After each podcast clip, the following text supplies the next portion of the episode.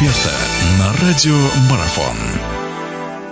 Да, хорошо, продолжается наша беседа. В гостях у нас Денис, э, Бояринцев, наш прославленный футболист. Мы говорим о матчах 1-4 финала Кубка России. Денис, э, Томи Луч Энергия. Ну, с Лучом вы встречались в этом сезоне не раз э, в рамках игр с Московской торпедо.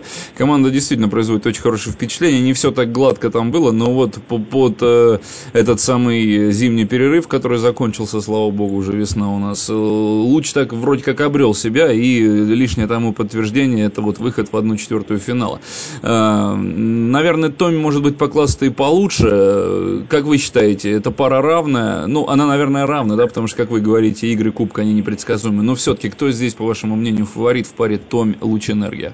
Ну, я думаю, все-таки я здесь Томми поставлю фаворитом в этой паре, потому что, как бы, мне Луч тоже не понравился на Кубке ФНЛ.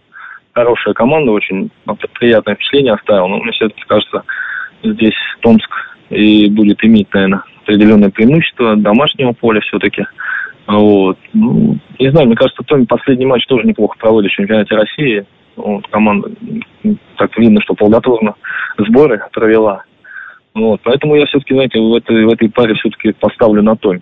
Думаю, преимущество будет, наверное, минимальное, скорее всего, в голах. Ну, я думаю, Томи пройдет следующую стадию. Хорошо, Ростов Ротор, вот еще одна команда из э, первого дивизиона встречается с командой из премьер-лиги.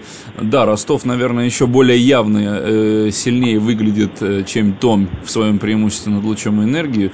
Или все-таки, ну вот как вы считаете, да, все-таки вы с Ротором тоже игры проводили, тоже команда по-своему, очень много с ней всего случалось за предыдущий год.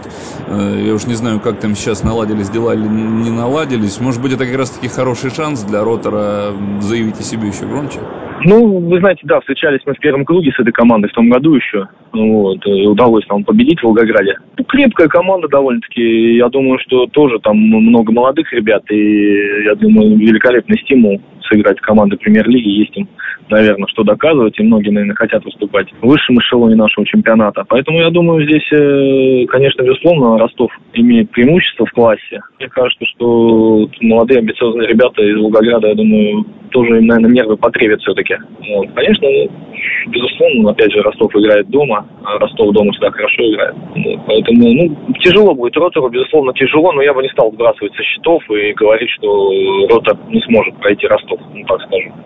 Мне кажется, все-таки, опять же, кубковая игра, на одну игру можно очень серьезно собраться. И поэтому я бы Ротор в этой паре Ротор бы не стал бы сбрасывать со счетов. И где-то вот, конечно, с процентом соотношения, наверное, все-таки где-то, наверное, 60 на 40 в пользу Ростова. Не, не, не бы больше давать преимущество, потому что Ротор все-таки тоже хорошая, крепкая команда. Продолжение беседы через мгновение. Оставайтесь на радиомарафон.